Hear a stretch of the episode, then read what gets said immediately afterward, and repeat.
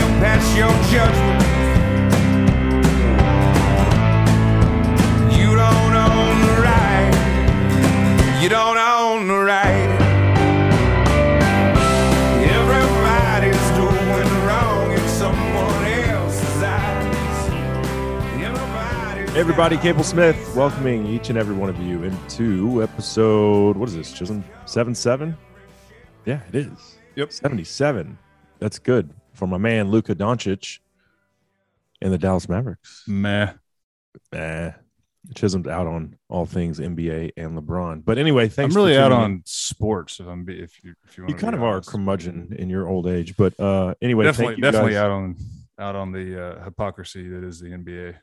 I know. I just can't. I just can't. I'm addicted to it. Been addicted to it for too long, and I love basketball. Still play two or three times a week, and my son likes watching it too. So, anyway, thank you guys for being here, and as always, riding shotgun, the good counselor, the curmudgeon, Chisholm Cook. What It's up? great. It's great to see your face. It's still. I'm not used to it with the short hair, but uh it looks good, man. Yeah, like I an think adult again. I can't remember if I said it last week, but it's got to grow up at some point, I guess. Mm-hmm. Uh, the whole family wants me to grow it back out the beard too. Well, I say that. Oh, my kids do. Yeah, I get that Ashley too. When when I shave, my girls are like, "What happened to your beard?" Oh, bad, Dad. Don't do that. Yeah, it, it like the other day I walked in, I had shaved the night before, and then went and did something for the day. Went to you know, work. Uh, I don't remember where I went, and when I when they looked at me, they kind of looked away, and then they were like, you know, just didn't recognize that person in the house, but they weren't too concerned about it until it Mhm. registered. Right? I remember that when my dad would shave, you know, whether he was rocking a goatee or just a mustache or a full beard, whatever, he'd wear that for months and months and then shave, and it would just be like, whoa, you don't look. That's actually the only time you can tell we're related is when we're both clean shaven. We look a lot more uh, Hmm. similar than a lot of people realize. When you don't look like a dirty hippie, and because your dad's always got the shaved head, and he recently, last time I saw him though, he had a beard, which I hadn't seen. In Yeah, he's been rocking this like snow white Santa Claus beard for quite some time now. Yeah. I mean, white, white, like You know, if you can do it, you should, right? Yeah. Have you reached the stage in your life where you kind of just don't care what you look like? I think the older I get, the more I'm just like, yeah, I did go to Costco and bought some khaki pants that are Izods that were like $13. I didn't go to Costco to get them, but uh, they were there and I was like, oh, these are cool. And no, I haven't added the white New Balance cross trainers with, you know, the knee high socks yet. But um, yeah, I've kind of, well, you- you're talking to a guy who was wearing some kind of designer shirt at his baptism a couple weeks ago. So, I mean, you're that guy, not me. it's Joseph A. Bank, dude. yeah, that, that. So you probably still care. I don't. It's like a fifteen dollars shirt. Oh, okay. it's then regu- regularly thirty, and they you can always get them on par with Izod then? I mean, they're nice looking shirts. I think relatively high quality. But have you ever shopped at a Joseph A. Bank? It's I've seen one. it's the greatest men's store in the world, dude. Everything in there is one. always crazy cheap. Mm. Uh, yeah, no. Generally, I don't. I don't know. I'm pretty narcissistic, so I care what I look like, but it doesn't always mean that I care how I'm dressed. If that makes sense. Yeah. Like I, I can, I'll, I'll slob around. For we sure. still floss our teeth. We're not saying that we're like Neanderthals. I do but- floss. Um. Okay. Regular well- shaving is not a priority. Oh hell no. Um, I you know it's funny because like I don't get dressed up for almost anything. If I got a work function, I'm gonna put on most because of the industry I'm in. Like jeans and a po- polo is like dressed right? Proper attire. Yeah, for the most part. If I have some sort of office based thing I have to do, then I'll put on some you know like trousers. Mhm. other than that, I still get, you know, kind of dressed up for church as like in comparison to everybody else at our church, including my wife and our family. She always feels like somehow because I put on like a nice pair of jeans and a button down that I'm tr- too dressed up. Did you grow up wear wearing jeans to church? I did not. That was like not No. a thing. I wore as a kid. They put me in a monkey suit with a tie, And then as I got into like uh, grade school, junior high, it was acceptable to wear like khaki pants and a button up shirt. Yeah, I My dad still wears a tie to church. I, I think it was like khakis and a button Yeah. up was kind of the go to. You know, the church I grew up in was definitely more of a, you know, Sunday best. Not so much like they men in suits and ties, but yeah, you put on like, you know, business casual at, Mhm. at kind of at worst. And you know, at this church, I think I mentioned on the show one time, but the pastor mocked me one time when I had to get up in front of the church for being like the best dressed in the room or something like that, while he's wearing, to your point, ca- cargo pants and a, and like one of those just plain t-shirts, right? Like Mhm. unmarked, like totally plain t-shirts. That's just kind of his standard uh attire. I'd normally put, do put on a pair of trousers. I was told one time you're not supposed to call them slacks. Have you ever heard of that? No, Yeah, that that's what they are. They're slacks. that's what I'd always called them. Then I heard somebody who's supposed to know these sorts of things say that slacks is for slackers. They're you know, men wear trousers. Whatever it is, Don't find any validity in that. I have two pairs of these. So Joseph A. A. Banks have what they call their travelers collection. Maybe they could be our first sponsor. That'd be awesome. um, but the travelers collection is all like lightweight, like linen and lightweight, like wool, really light. You know, these these wool pants are like the most comfortable things I own. They're super light, airy. They're really really comfortable, more comfortable than even my comfortable jeans. So I don't mind putting them on to go to church. You know, Yeah. but uh, they definitely look sharp. I think I'm desensitized because I work out of the house and rarely get out of gym shorts and a t-shirt. And so like when I used to get dressed up, you know, with slacks and nice shoes and a shiny belt and the whole nine yards. And now it's like, wow, jeans and a button up shirt's pretty dressed up.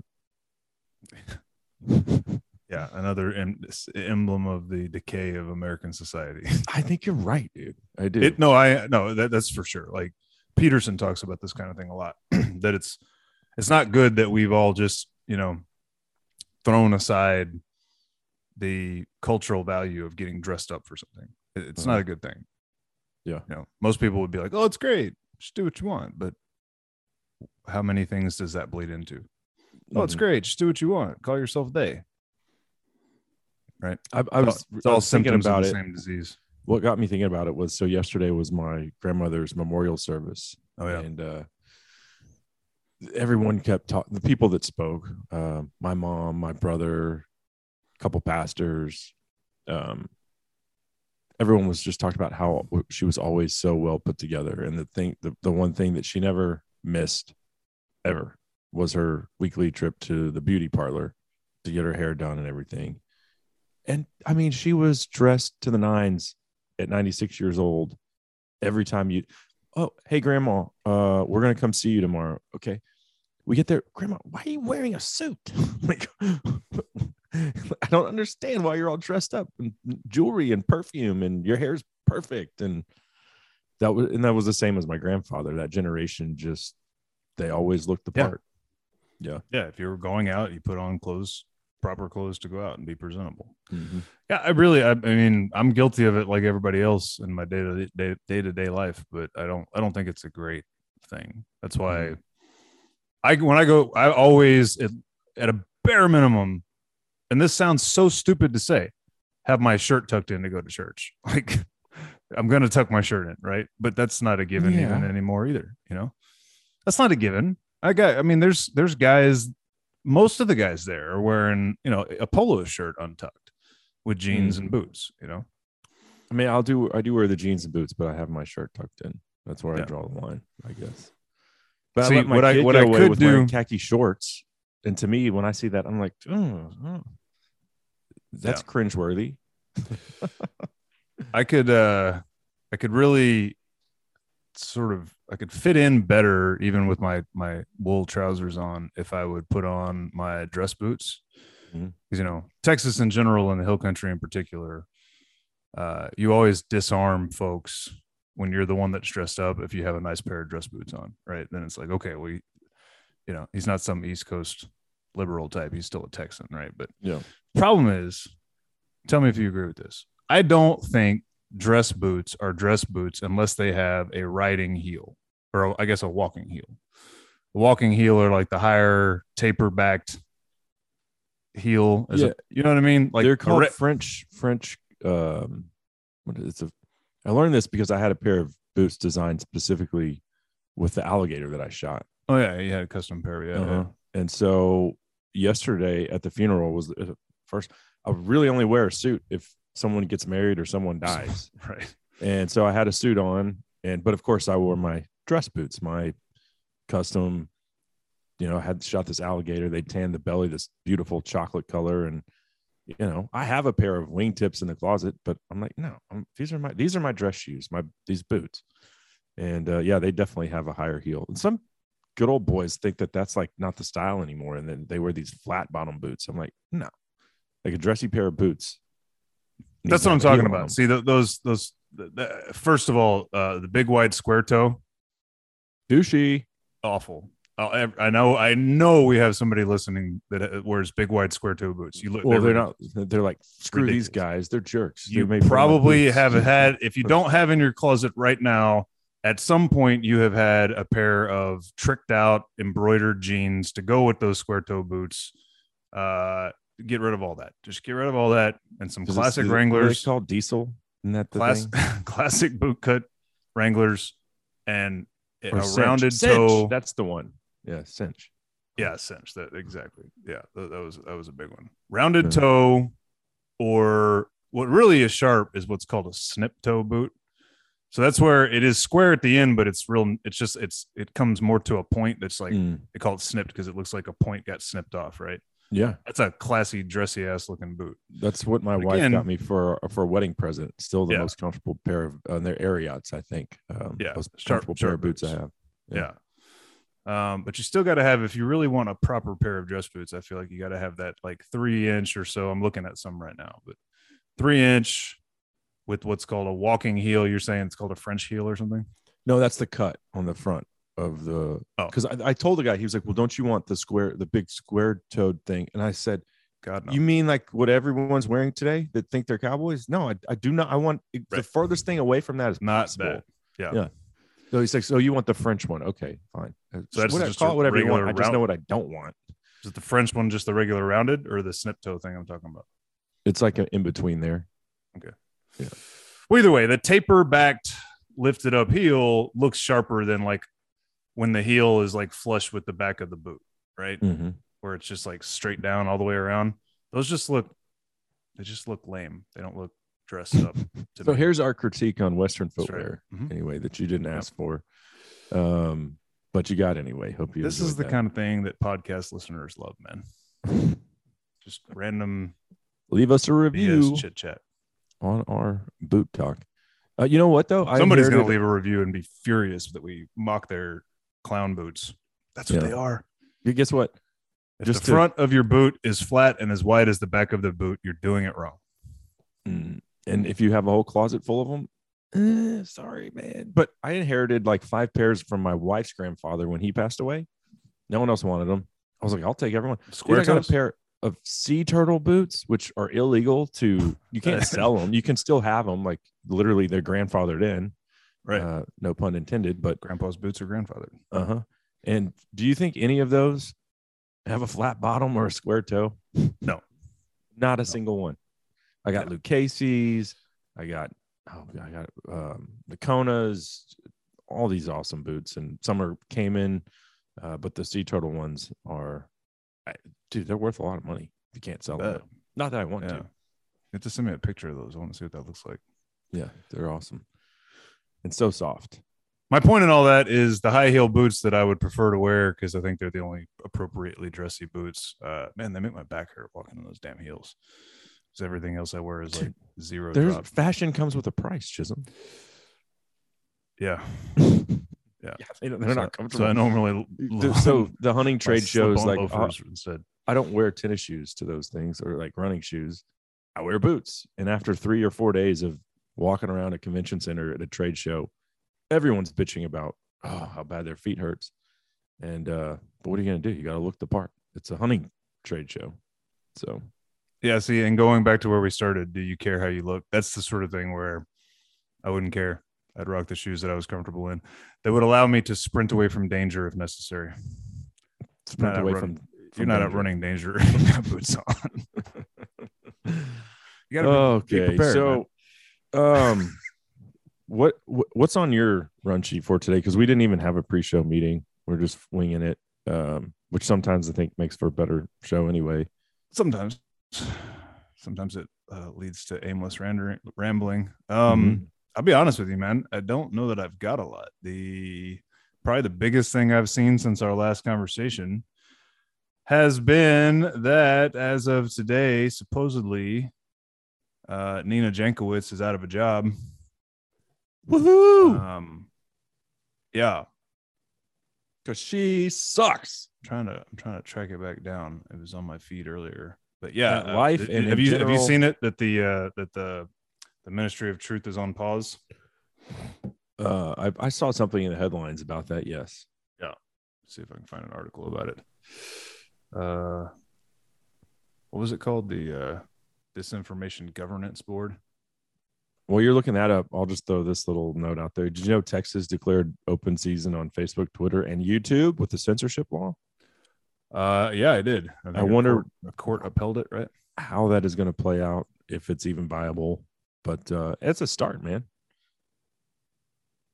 I think. I mean, it's a good step in the right direction. I don't know if it'll. It realistically, probably nothing will come of it. But if all 50 states did that, they would have to.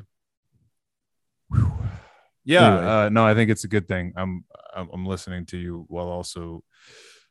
So this is from MSN.com. The Department of Homeland Security on Wednesday paused a new and controversial board's work on disinformation and accepted the resignation of its leader. Old Nina's out of a job, capping weeks of concerns about impinging on free speech, free speech rights, and at times frenzied conspiracy theories about the board itself. Uh, Conspiracy theories. Right. At times, just a few. I don't know what those were. I mean, Mm. maybe when you call it the Ministry of Truth, a la 1984. That's I don't know. It, I mean, it. They're the ones who are denying reality and wanting to control everybody's understanding of it, even though they're the ones that are lying. But I'm the conspiracy theorist, so do it. Do what we will with that. Mm. What remains to be seen is whether the controversy over the board will damage ongoing U.S. efforts to counter disinformation used as a weapon by who do you think? Russia and other adversaries. Secretary Alejandro Mayorkas acknowledged the board has become a distraction to the department's other work, which includes safeguarding U.S. elections. Two officials familiar safeguarding. Okay, so the home Department of Homeland Security is now in charge of safeguarding U.S. elections. Did you know that?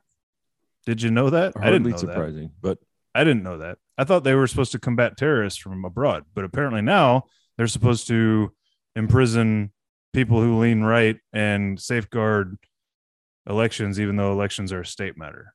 and elections don't Huh. need safeguarding. The, anyone we which we've talked Huh. about at nauseum.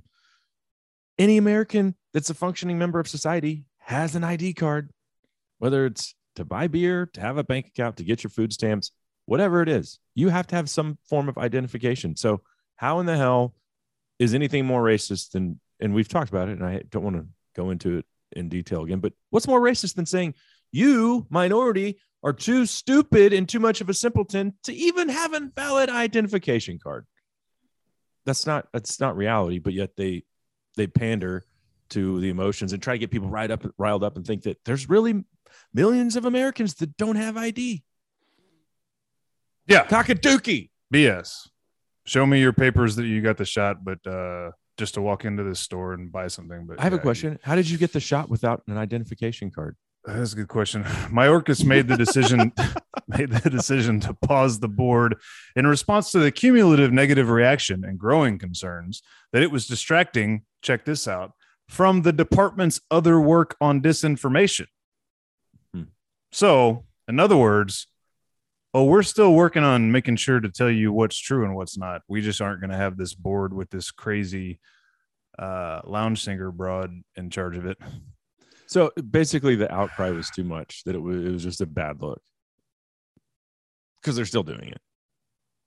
And we- This is- and- listen, they're so they're so there's they they think, man, this is what drives me nuts, dude.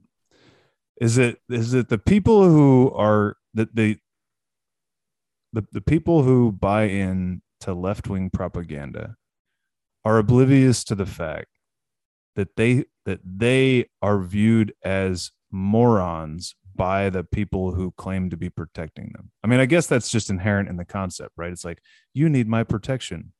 You need my protection, you know, African Americans from these evil right wingers who just want, you know, state right freedom. Uh, you need my protection, uh, Hispanic Americans, from the lies that you're being told on the on the radio, right? You need my Mhm. protection, uh, transgender people, because otherwise you're definitely going to get murdered in the streets. Even though, when does that ever happen? I could guarantee you, if you trans people were getting murdered in the streets on a regular basis, we'd be hearing about it.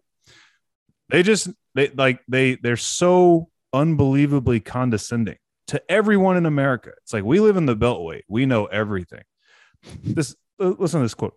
The board has been grossly and intentionally mischaracterized. It was never about censorship or policing speech in any manner, the department said in a statement. It was designed to ensure we fulfill our mission to protect the homeland while protecting core constitutional rights. Bull effing shit. you called it the Disinformation Governance Board. Just those three words put together means it had nothing to do with protecting the First Amendment or the homeland, since everything you claim is a lie is true, and everything that you claim is true is a lie. Mm-hmm. Yep. Well, at least they got rid of her because she was terrible. I don't know if this is progress or if it's just them now just doing it more like in darkness. But uh, right. I mean, that's that's the one like downside, right? Is that they're they're just not going to keep them from doing this. All they did was realize, oh, this lady Nina Jankowicz is god awful, and not surprising that everybody knows it since she was all over Twitter for the last two years, like caught talking about Russian collusion and things that aren't real and the things that in fact her party invented. Uh, and you know, Hunter Biden's laptop's not real either. that didn't age well. The phrase, quote, ministry of truth, a reference to George Orwell's 1984, trended on Twitter in discussions about the board. Conservative pundits and social media, there's a lot of blaming Republicans for this, uh, which is good because, hey, high five Republicans. Good job for making this go away. Conservative pundits and social media users pushing conspiracy theories and falsehoods around its purpose. With some falsely claiming the board was quickly developed by DHS in response to billionaire, billionaire Elon Musk's quest to buy Twitter. Others put out false claims that Jankowicz planned to edit the tweets of everyday Twitter users. I heard her say that. Mm-hmm.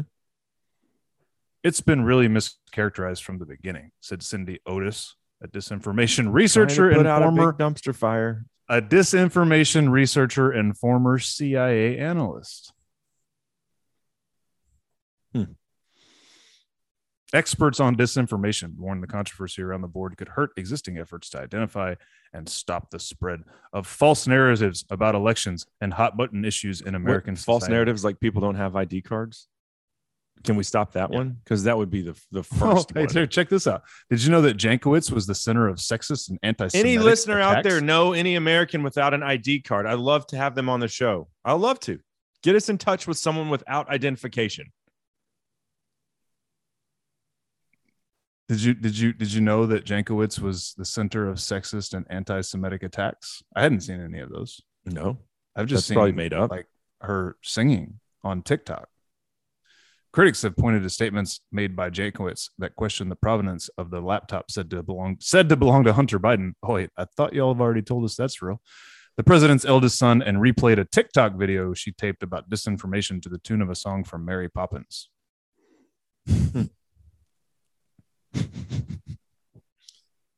Yeah, meme of the week, by the way, that got me thinking. So it's Joe Biden's face superimposed on Willy Wonka, and it says uh, Joe Biden hides five golden crack pipes in drug distribution kits. That was, that was funny when I saw that. So yeah, uh, it's a real shame. We would have gotten a lot of mileage out of the old disinformation board. Yeah, and the, the they want to do the same thing with Kamala, but they can't. Unfortunately, she's been elected. Yeah. Um, You know, I don't know, man. So so this says that Jankowicz resigned. She put in her resignation. Um, I would bet people have kicked that notion around at least very gently with Kamala, and she's just too much of a psychopath to do it. She's a I think that lady is legitimately convinced that she's like the heir apparent to Barack Obama and that everybody is just racist and sexist. Who did you see the most recent one, dude? Mm-mm. Oh my god. Is this is it time for Kamala's corner? yeah, dude. Uh, let's see if I can find this one. Kamala Harris. Uh, She's so great. it's it's like something. It's she did something here recently that's just another one of these things where she just keeps repeating herself, like reusing the same like eight words and just rejumbling them like nine times in a row. Oh, this is a good one. I gotta find it. Um, something. Yeah. So, have you ever offended an old person just because they're old? Like, so my uncle Tom, he's 82. He's my grandfather's nephew. And uh, so I get maybe he, does that make him my second cousin? Oh, I've, I've always just called him Uncle Tom, but I think he is actually a cousin. If To be clear, your uncle is not Clarence Thomas, right? no, his last name's Tiller, and he's a dentist, and he's 82 from Conroe. Anyway, Okay. he came to sure. You know, because My- the left the left always calls Clarence Uncle Tom. Yeah, they do. Um, anyway, so we went out to Thomas, dinner. the great Justice Thomas. There's two points here. The first being I had to go to a freaking mall for dinner because the funeral home was right next to North Park Mall in, in Dallas. I had not been to a mall in five, six. I, I don't know the last time I stepped in a mall. I hate them. I don't like being around all those people. I don't like the parking. It took forever to park. Anyway, my uncle, he comes and um, he actually pays for dinner. Very nice of him. And then I was like, hey, you know, Tom, I, I- saw you had to park pretty far away. Uh, I'll walk you. I'll, I'll help you get to your car. He looks at me. He goes, I'm pretty sure I can find it. I offended him. Like I was, I, I don't, I don't think he understands. Like people have been shot there and stuff. I, I meant more of as like a bodyguard, not because you're mentally incapable of finding where you parked your car. Hell, you drove it from Houston to Dallas for the funeral. But uh, but yeah, he was clearly offended by that, which I was like, my my sister just was chiding me. She was like, "Yeah, you way to go." It's like I was just trying to be nice. insensitive bastard. Hmm. Let's see. Here we go. especially true when it comes to the climate crisis, which is why we will work together and continue to work together to address these issues, to tackle these challenges, and to work together as we continue to work operating from the new norms, rules, and agreements that we will convene to work together on to galvanize global action. With that, I thank you all. This is a matter of urgent priority for all of us. And I know we will work on this together. Dude, that was the most jumbled, Yeah. incoherent, uh, run-on sentence Ooh. ever. God, she's awesome. What did I don't? What did she is just say? So awesome. Um, she about definitely. climate crisis. we're gonna work together. That's Mm-hmm. the that seems to have been the upshot. I I don't think that in that 35 seconds she really said anything else other than that. There, What, did she together. ever do anything like? She still hasn't been to the border, I don't think. But why don't you focus on that and make your incoherent uh, musings about something you're supposed to be doing, like securing the border, would be a great thing for the border czar to do. Yeah, uh, yeah. I mean, anything productive, anything. Uh, you know, But She's- wait, you're a racist for bringing up the border and securing the. it's the worst. It's I laughable. Four dollars and thirty for gas this week. By the way, I don't even want to hear about it. I drive a diesel. first time in American history that all fifty states have been over four dollars for gas. Yeah, for I unleaded. saw that. Yeah. Let's go, Brandon. Mhm. Um, so you saw that they're trying to pass round three of the COVID uh, COVID relief package. They're and I'm going to go and I have a personal No uh, I anecdote here. God Almighty. Yeah, dude. Pelosi's going to ask for twenty-two billion dollars for COVID stimulus funding to be distributed. Um, so I was after soccer the other night. I went to I, we I didn't bring this up today. So I went to Whataburger, and dude, I'm going. I go through the drive-through, and the lady says, uh, "I'm sorry, sir, we're closed." I said, "Oh, okay, thanks. Well, all right." And I so I drove off. Then I was like, "Wait a second. There's opportunity for gold here." And so I t- went back through the line, turned my phone on, started recording because Whataburger is a Texas staple that's supposed to be open 24 7, 365, no exceptions. And uh, I go back through and I guess she's looking at, she's like, this is the same guy. I recognize his truck. He was literally just here. Sorry, sir, we're closed. Okay, well, when will you open? And she goes, hold on. She, she brings her manager over. He goes, I'm sorry, sir. We're, we're, we're, we're closed. I said, so I don't understand. So can I like come inside and order? He goes, no, we, we, we can't make food right now. And I said, why? And he goes, well, we can't make anything until the next person comes in because we're understaffed. And I said, well, shoot. He goes, yeah, tell Biden to stop giving away free money and maybe people will come to work. this is the manager at Whataburger. Yep. Who do you think he votes for? Uh, it doesn't sound like he votes for Biden Harris. No. Yeah. Have you heard anything about this uh pan- this treaty, this this pact that the World Health Organization is promoting? Oh yes. Uh, who was telling me about that? Uh, my cousin. My cousin was uh, at the funeral yesterday. Was telling me about this. I have not researched it, but basically would make them God. And the, my understanding of just like a general synopsis of it, right? Like in, in a pandemic, they they're the end all be all, something like that. Yeah. So I, I saw I'm trying to go ahead and pull something up that will give us a little bit better context, but oh my gosh, dude. Stop the pop-ups. Here we go. Uh I Should have researched that see here's Forbes in detail. being their typical god awful bias self arguing that we need We need people to govern us harder.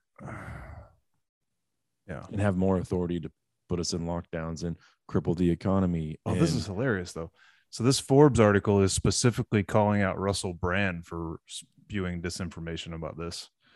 That's awesome. That shows you how much traction russell brand's youtube clips are getting that if Forbes is Forbes is trying to attack him.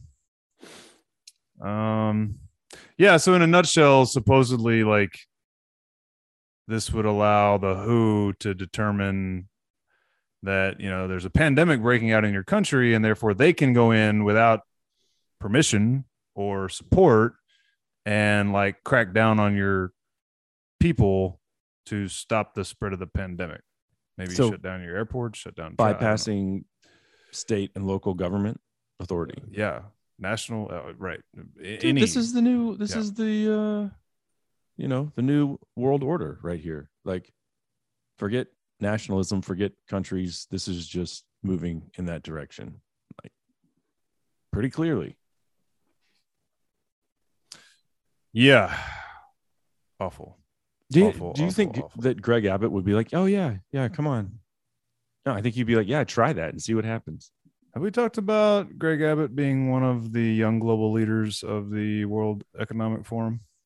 Well you know what? Greg abbott has a spine and you can say whatever you want about him. He isn't taking any crap from the us government and i bet he's not going to take any crap from the from the who if they try to say hey texans you have to do this he's going to say no screw that. They're not doing that.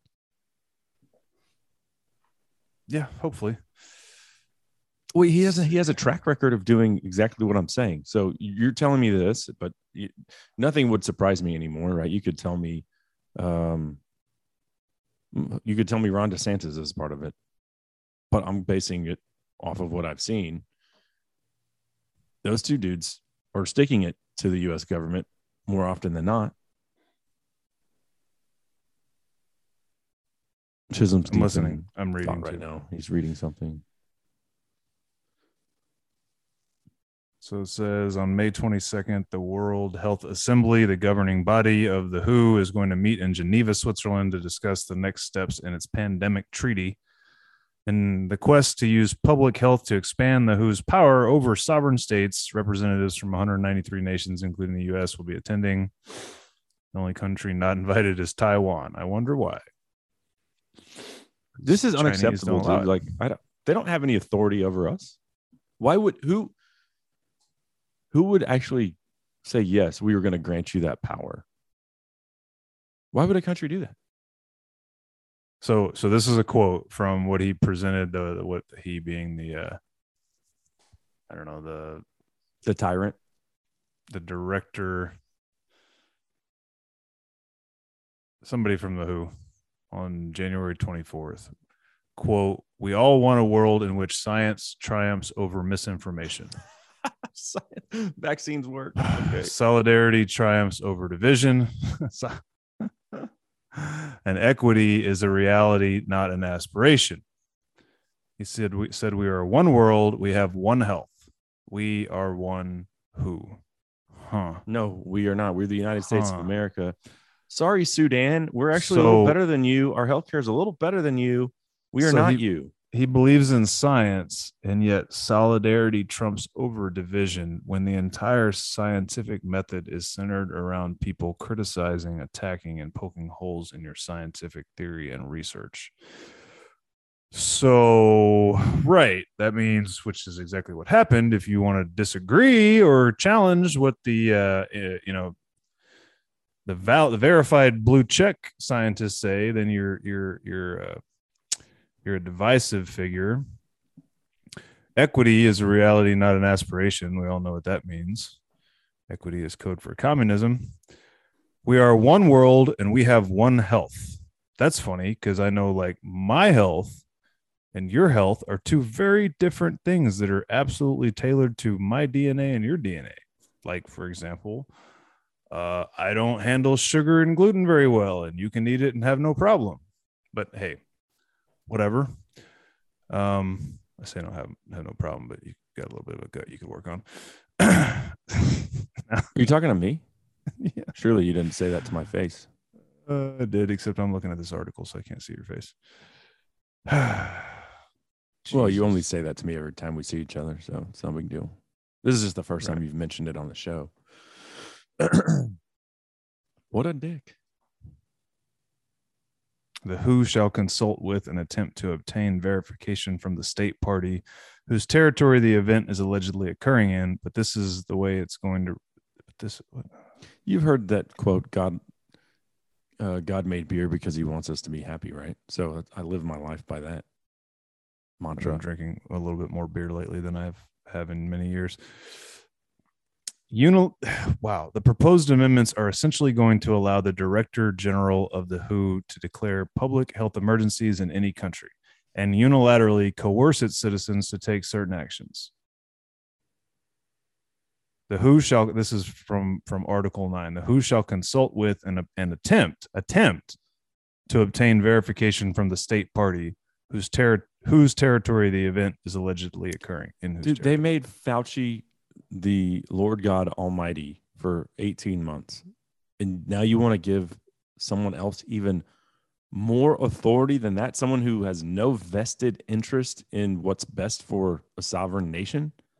No, screw that, man. What people say, well, Trump's an asshole. Okay, I'll, I'll grant you, yes, he is. But Trump wouldn't stand up for this. Trump would be like, no, get bent. We're not doing that. so so the There's thing no had, way that he would say, yes, we're going to even entertain this. the thing had in it that the consultation shall assess these reports according to established principles and then communicate information on the event to the state party in whose territory the event is occurring. But they're scratching that out and taking that out. So there won't be language about consultation with the state government. So that was what it said originally. Now that's gone. Number four, if the state party does not accept the offer of collaboration within 40, so there's an offer of collaboration. and if the state involved in the outbreak doesn't accept the offer to collaborate within 48 hours, then the WHO What do they do? Just get to assume control of your military? Like how do they how do they enforce this? Wow, they so they so it used to say that the the WHO may, but it, that has also been changed to say that the WHO shall, when justified by the magnitude of public health risk, immediately share with other state parties the information available, whilst encouraging the state party to accept the offer of collaboration by the WHO. It used to say there that while taking into account the view of the state party's concerns, so they're erasing all of our sovereignty. This is going to be another thing. They're going to say it's a conspiracy theory. It's not. You can look it all up.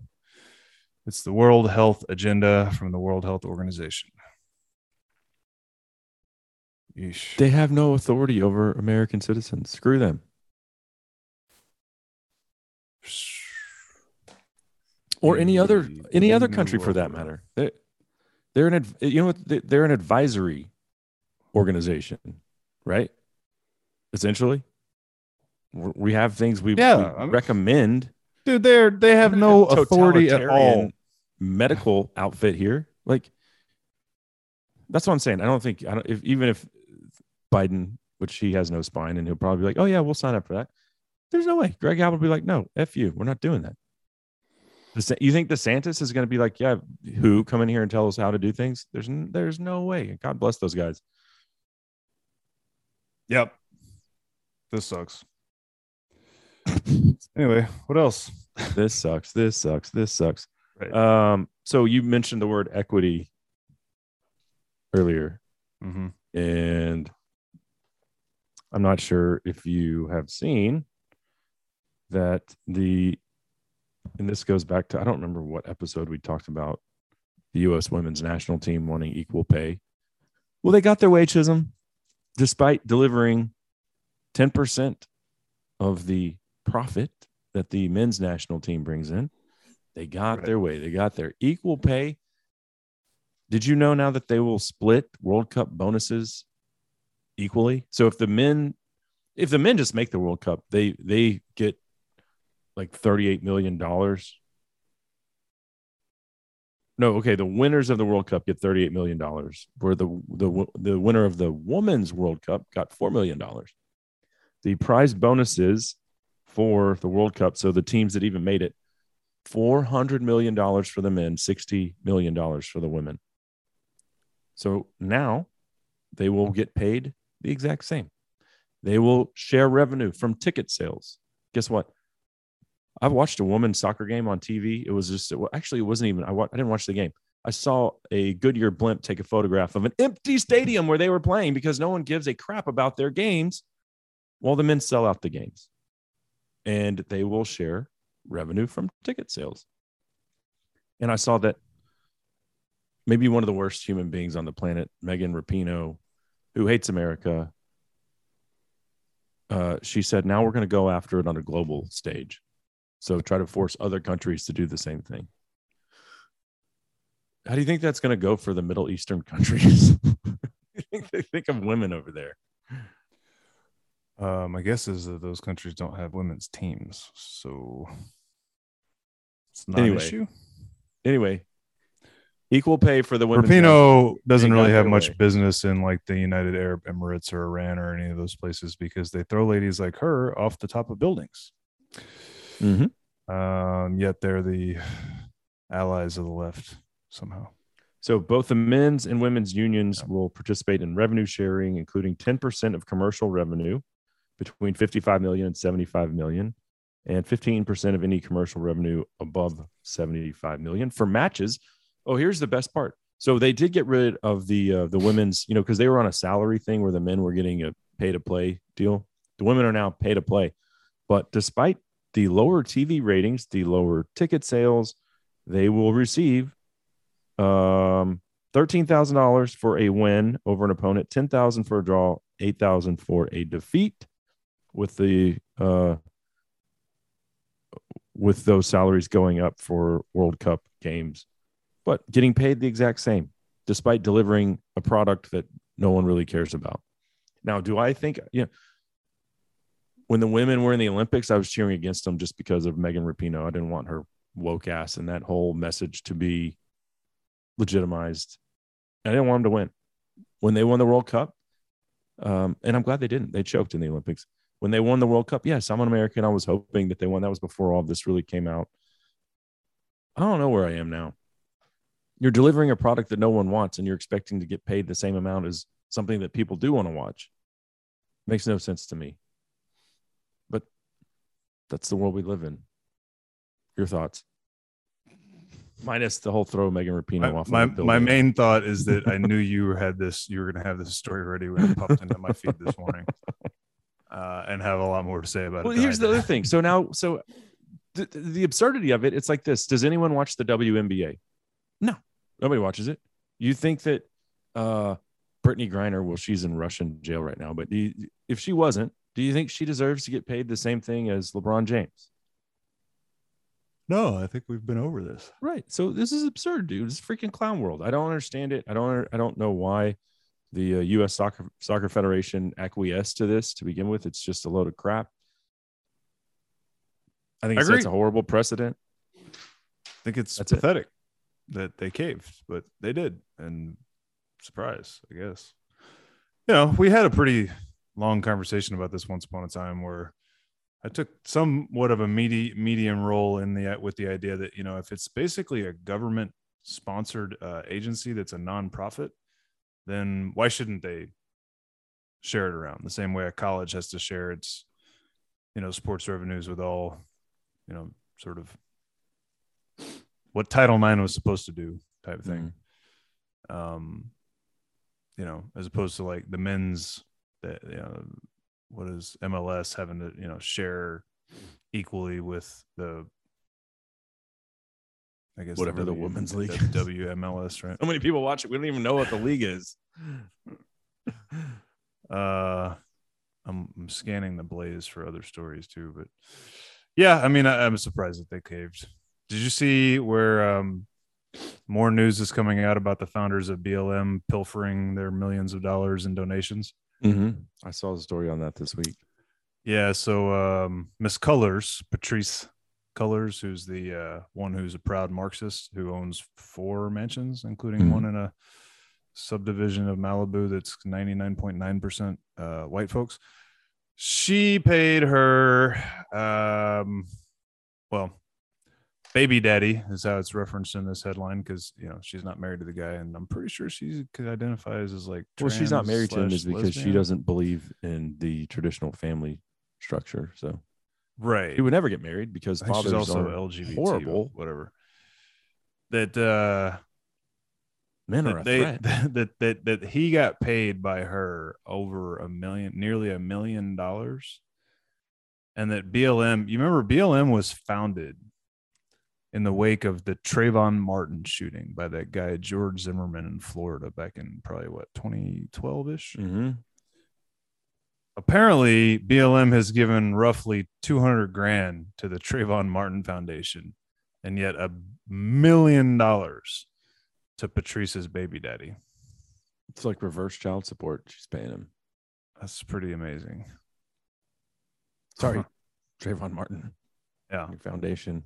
Well, that's the really interesting thing, man. And there's a whole bunch of black men that have come up, come to realize it in pretty short order, right? Is that what this BLM organization has done has used the deaths of black men to promote a woke Marxist, commie, LGBTQRS agenda.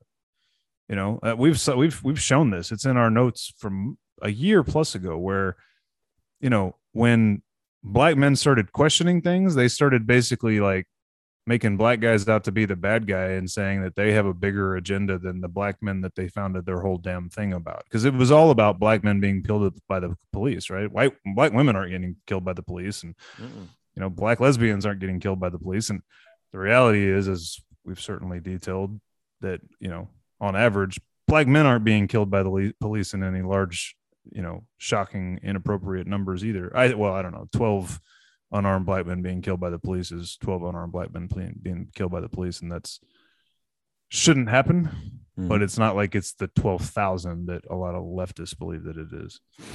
Um, but the main thing is that's the whole foundation of BLM, and they're turning their back on the very people that they would that they've that they've used They're using them. their what they're doing. they're using them exactly they're using those causes those instances to create this you know this monster that has nothing to do with them at all at the end of the day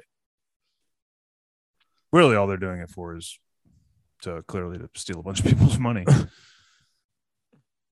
Yeah. Yeah. Um, I have some audio for for the listening audience today. Um, and I want to play that in a second. But first, while I was thinking about it, have you seen the trailer for Matt Walsh's new documentary, What's a Woman? um i don't think i've seen the trailer Dude, uh, this is gonna be about. great. It's coming out June 1st, by the way. So uh, that is one that I guarantee you on June June 1st, I'm gonna sit down and watch, and then we're gonna do a review on it because just the clips that I've seen, like uh, no one can define it. He's talking to doctors, he's talking to protesters, he's talking to, you know, well, am I a woman? He's like, I like scented candles and Mariah Carey. Sometimes I feel feminine. Am I a woman? You know, like, no, you're not a woman. And he's like, well, what is a woman? And then they, they, they can, all they can say is, well, you're not one, but they can't define it or they won't define it because they know when the words come out of their mouth, how stupid it sounds. So I can't wait for him to destroy them. Uh, Yeah. So here's this audio. It's on, uh, I don't know where the protest is taking place, but it's a Roe versus Wade, you know, get your hands off our bodies deal. And it got real uncomfortable. And we haven't talked about this, uh, but we will. We'll, we'll, we'll touch on it after I play the audio. Take a listen to this. Would abortion be okay? sex selective abortion. So currently, if, if someone Understand. Uh, wow, that makes me uncomfortable about sex selective abortion. It's just, I don't know, something about that is nervous to me. I think once uh, a fetus can uh, exist outside the womb, you should not have an abortion. I just don't like the idea, but I, I can't say for other people. Yeah, I'm uncomfortable. I, that's getting into a different sort of a choice to me than to have a child. I don't know how to articulate this properly, but you know, it's kind of like in uh, China where they would, um, if there was a female, they would, you know, wouldn't bring it to birth. So that makes me uncomfortable, sex selective. Me too. I, I'm uncomfortable with that. comfortable if someone wanted an abortion because they bel believe their child was going to have a disability. That's another one that to me is very tricky. Um, and I don't think I can really speak to that. Yeah, I don't know either until I ha- would have that on my plate. Yeah. You find out you're pregnant with a girl. So some interesting stuff there. These before they asked these women about those specific questions, they were very much pro abortion. It's a woman's body. The one lady did say, uh, you know, if it can survive outside of the womb, I think that abortion's wrong. The one who was speaking most of the time was 100% for abortion until she brought up the well, what if it's sex selective? And we haven't talked about that on the show before. That um, that that's really a thing. I never even thought about that.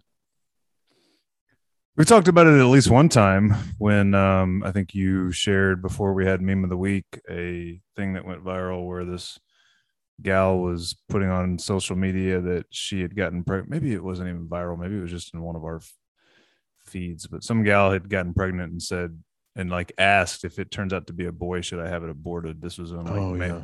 this was when the man hating was at like at 11 about I don't know 18 months ago or so. Um, not that it's Before Kamala killed the Me now. Too movement when she said she believed the women that that accused Joe Biden of sexual assault. Yeah, it must have been a little before that. Yeah. Kamala, the gift that keeps on giving. So it clearly the lady even said twice, this makes me uncomfortable. So they don't have real they don't have answers for these questions. Right. And it makes them uncomfortable because they know it's wrong. Of course. Dude, that's why they don't want to have the debate. That's why all they do is scream and have hissy fits. And it's, you know, this is just, you know, probably one of the most, this and the transgender thing are the two most blatant examples of it. But it's like, they can't talk about it because if you, if they do, they get twisted into a pickle, like into a nut, a pretzel. Like it- there's Mhm. no, they get into a pickle or twisted into a pretzel. right.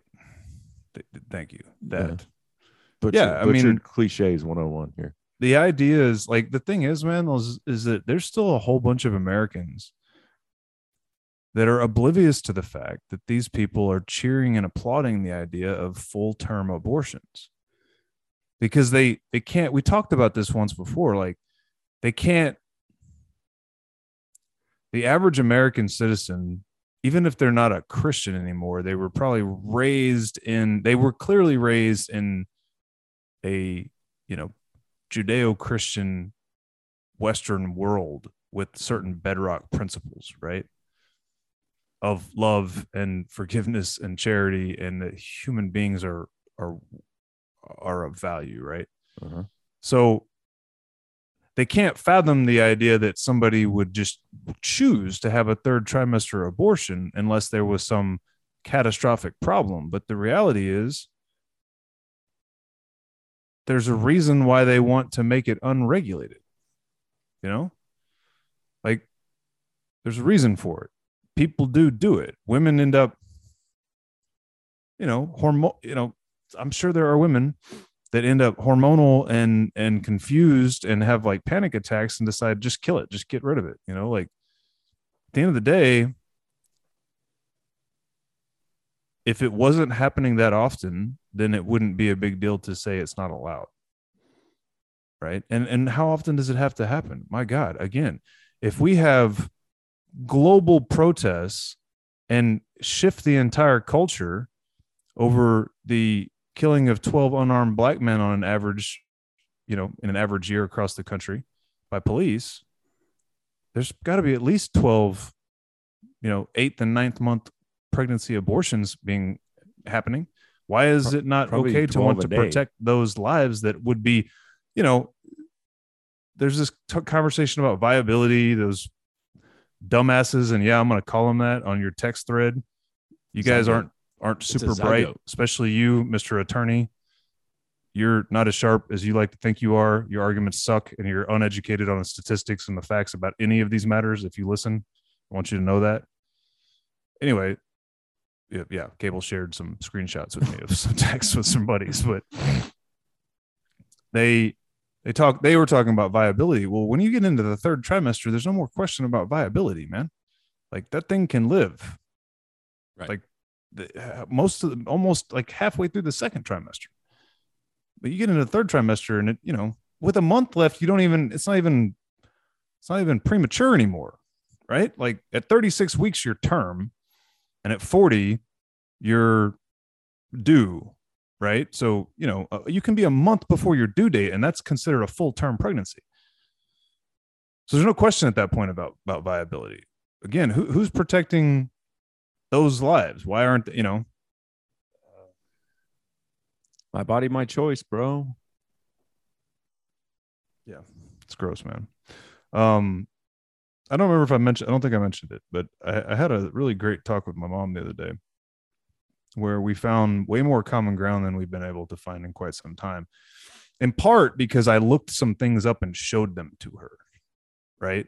Hmm. Instead of me just saying and spouting at her all these things that I, you know, can recall with photographic like memory, right? I I showed her some of the things. I showed her that damn poster that the uh, Smithsonian Institute for African American Studies or whatever put out. Remember where they talked about how like punctuality was a sign of whiteness and like family unit was a sign of whiteness and like hard work and and like delayed gratification and all these things that seem like you know pretty much just good ways to live Mm-hmm. are all signs of whiteness. I showed her that, and you know, you could tell like she couldn't, she couldn't wrestle with it. She was like, I don't understand.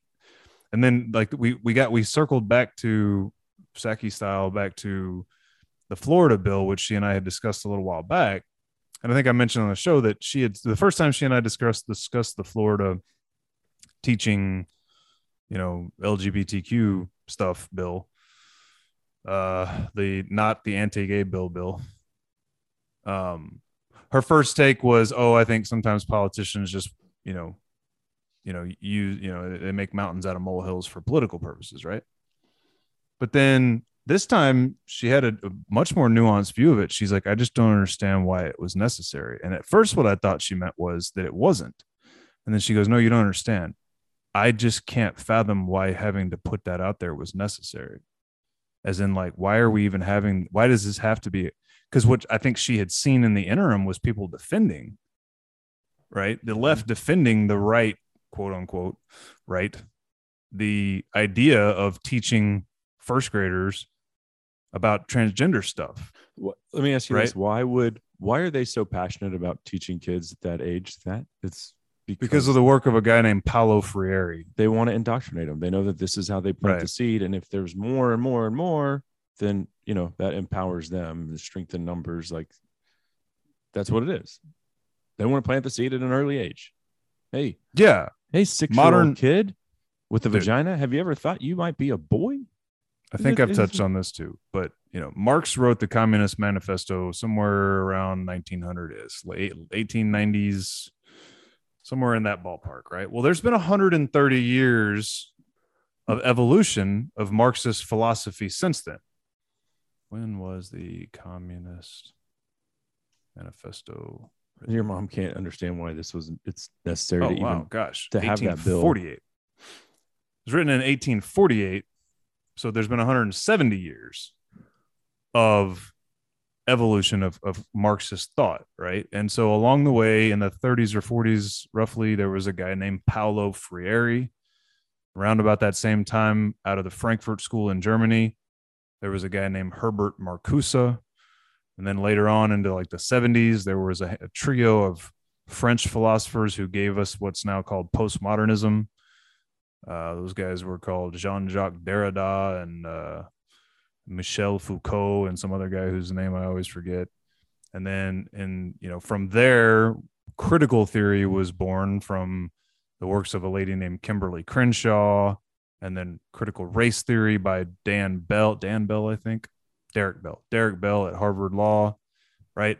All of these are you know if if if marx was the foundation these are these are people adding layers to marxism right? To get us to where mm-hmm. marxism is no longer just a class issue it's now a race gender you know gender identity sexuality blah blah blah all this identity politics crap right? Critical theory and all this other stuff. It's all still just marxism at the end of the day.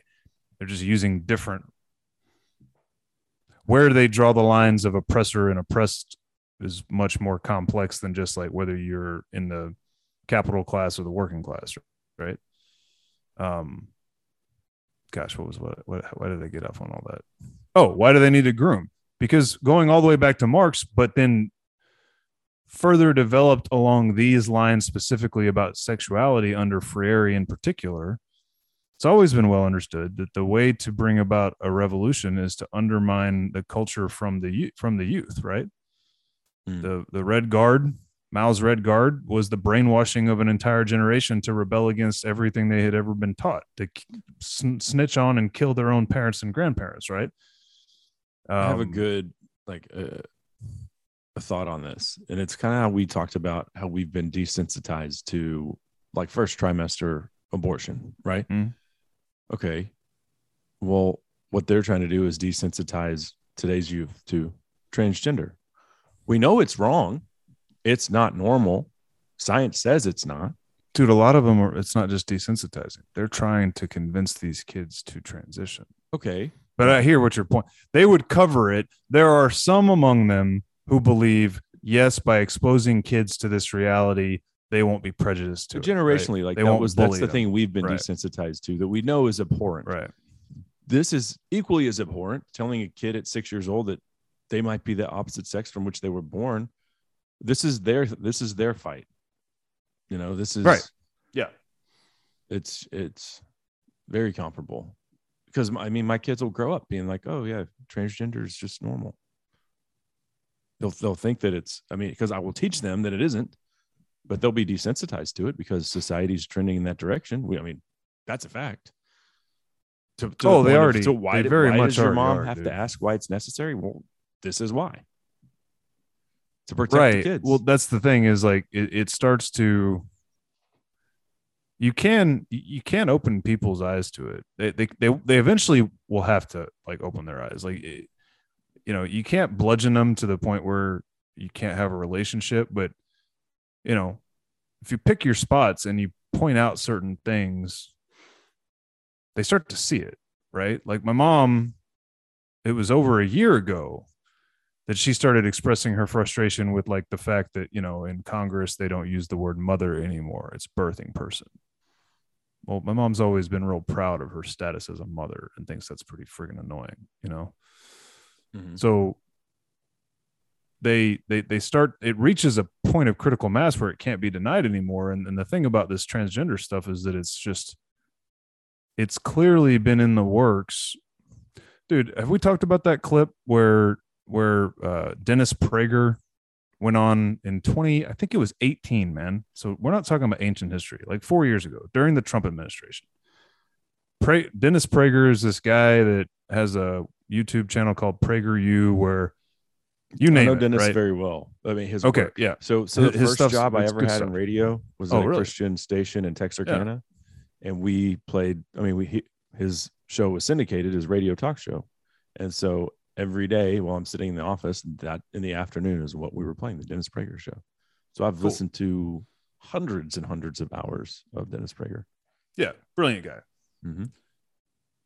So let me let me see if I can pull this up real quick. He went on with Bill Maher, I think in 2018. And he makes the claim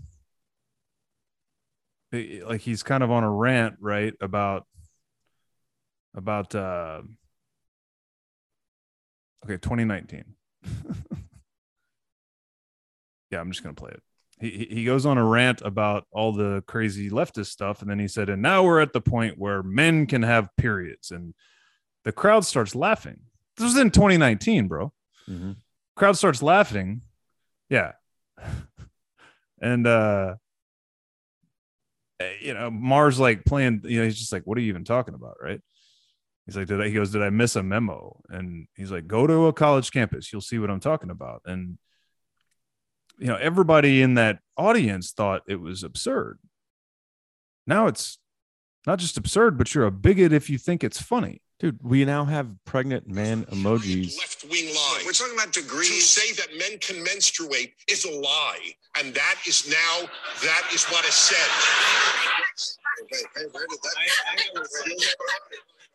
Check it out, folks. Check it out. Anyone who says a man cannot menstruate is considered transphobic. I, I, I missed this whole story. Yeah, you did. I did. I. Tell- tell me where- So where- where are you it. getting this? Just Google it. Can men menstruate? Who, who is saying this? You're Who talking about a very small No, oh, really? Then how do you allow men, biological men, to run against women in, in the races in Connecticut and set all the high Oh, school oh, records? Okay, I, but that's Oh, they're, they're called men. No, no, The Nation see, I magazine would- said they're they're, they're women. okay, but I would agree with you on that. The way you framed it is nonsense. What no, I framed it perfectly No, no, no, you didn't. What you're talking about is yes, someone who is transgendered was a man, now claims to be a woman, is a woman, okay, uh, is beating the dog shit out of other women in the race because, of course, they have more muscle mass. And even Martina Navratilova came out and said, "This is ridiculous.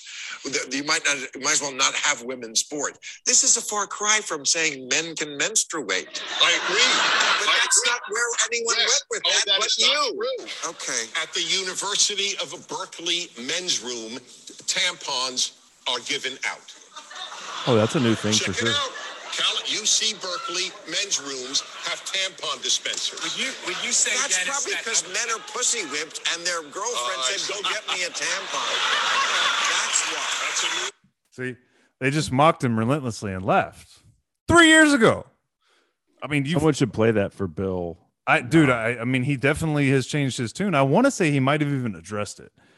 I, I, I feel like he might. Did he not talk about that on Rogan? I Uh, think don't he addressed I it listened to the somewhere where first, he- like hour of that. Maybe it was he did an interview with he did a, he did an interview with uh, with uh with uh uh Shapiro a little while back, one of Shapiro's long like Sunday specials. Somewhere I think Maher actually acknowledged he's like Dennis Prager came on my show like three years ago and you know we all thought he was ridiculous when he said that you know these people are claiming that men can menstruate. By God, he was right. I, I swear I think he's acknowledged it. Anyway, Yeah. Yeah. Uh, so there is. there's a state, and I had screenshotted this to post it on our Instagram, but it's been a couple weeks and I've, I've since lost it in the shuffle. Uh, but there is look this up. Look up uh, high school to put tampons or feminine hygiene products in uh, high school bathrooms. Look that up real fast because I, I, I'm not sure if it's California or Oregon, somewhere in the forsaken Pacific Northwest, but it's like a, it's it's either a school district or an entire state. It's got to be California, right? It just has to be.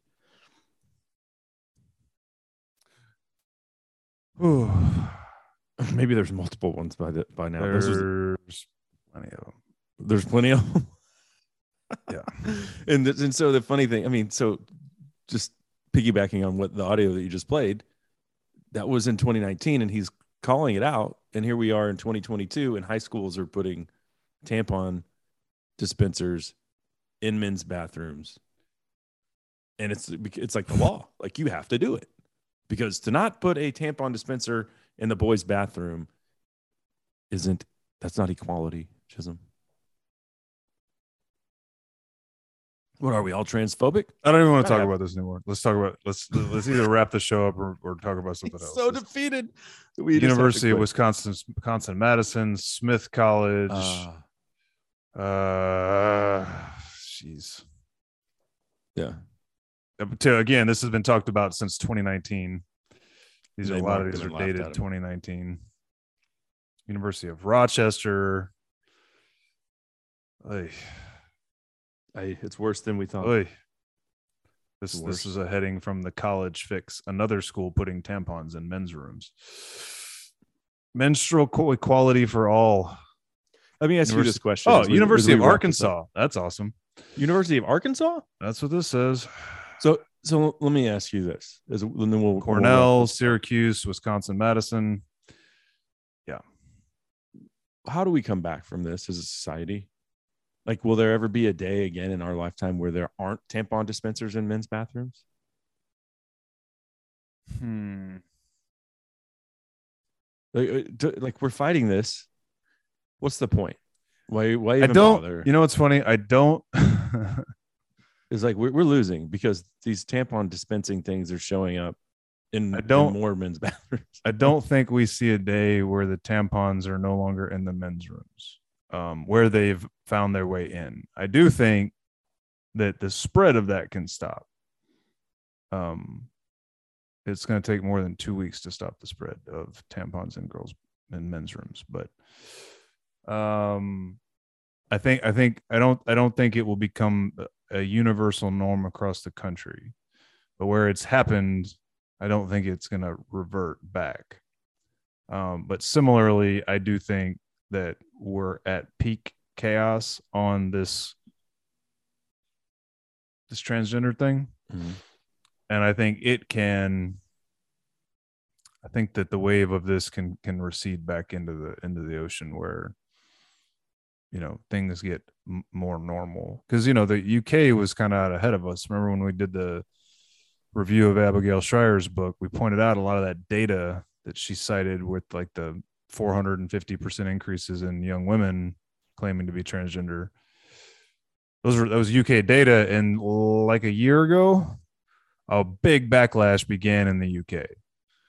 Um, a big backlash. Uh, people of the Liberal Party in the UK started to stand against it. Uh, you know, sort of a reassertion of the idea of womanhood, right? Because what's what's less feminist than uh, than saying a man gets to be a woman? Right. Um, I, I think you know when you when you look at the polling on this issue, when you look at the damage that it's doing among minorities in particular for the Democrats, like I, I don't think they're going to win this. The problem is the wreckage that they will have created along the way. Mhm. Like, I mean, they are actually doing. I actually saw what has to have been a trans person who had removed their breasts at the Guadalupe River last weekend in New Braunfels. Um, I took my youngest two to try out my new paddle board, and I walked by this person with a. You ever notice how like a guy with a gut a man's gut and a and a woman's gut are not the same gut, Mhm. right? Like a man usually has, even if they're pretty chubby and not, you know, like there's a beer gut or an alcoholic gut. That's like a like a rock, right? Because it's actually like swollen liver. That's the problem. But even, but I'm talking about like a flabby gut, right? Like a guy with a major spare tire. There's something about a lady's gut that seems softer.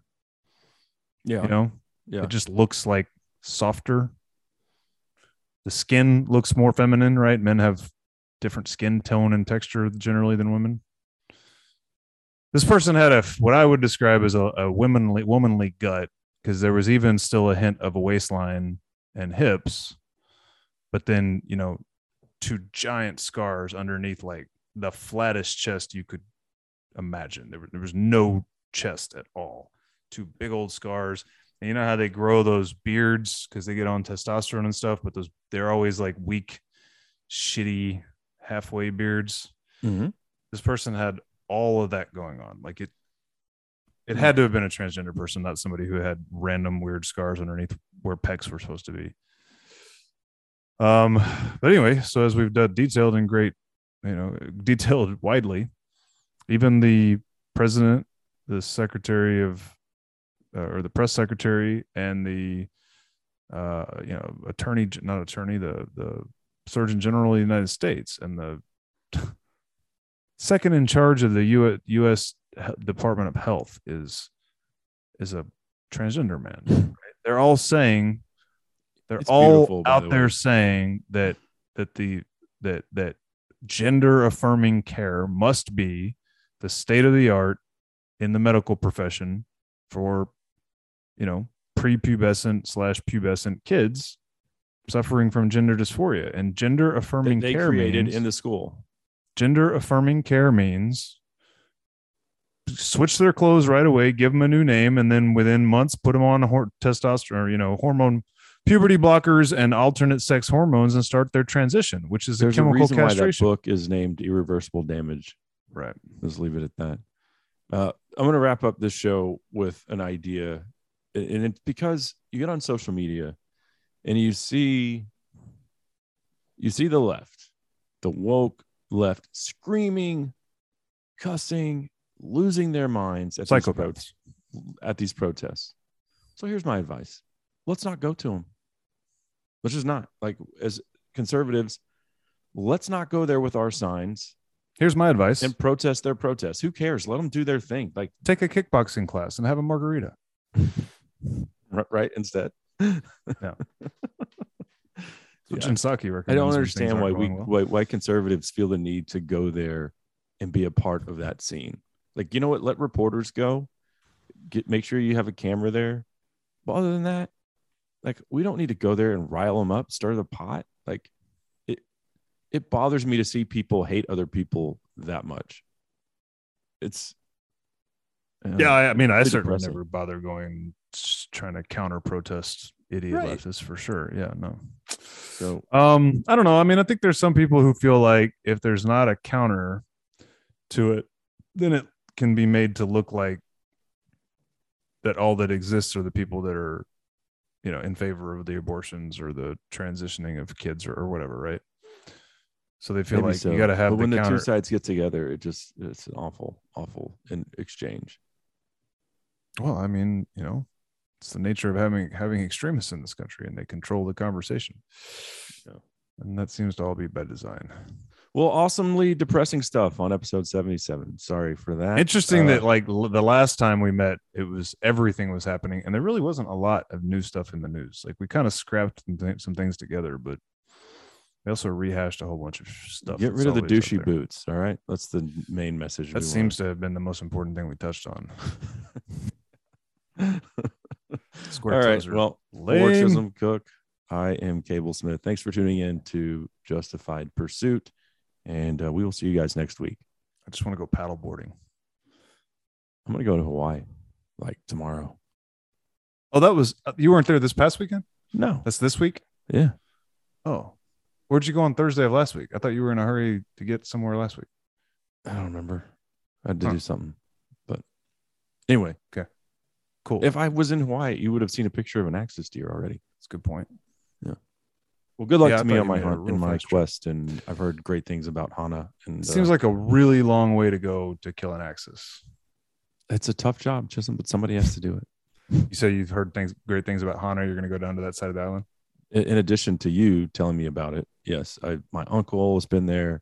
Yeah. Uh, about three people at the funeral yesterday were like, "Oh yeah, you got to take the road to Hana." And The south this." side of Maui is the coolest place in the whole Hawaiian island chain. All right. It's Well, awesome. we don't have time for you to give us an hour dissertation on it, but uh, I've already heard it. and I will take your advice. He's flicking me off right now. All right. It's weird to say God bless you guys. Well, the co-host is flicking me off, but I'm gonna do it anyway. We will see you guys next week. God bless you guys. Stepping out, stepping high. Step on back, check my stride. I'm ready come Saturday night. Got my two tones on. The dance floors, they're home.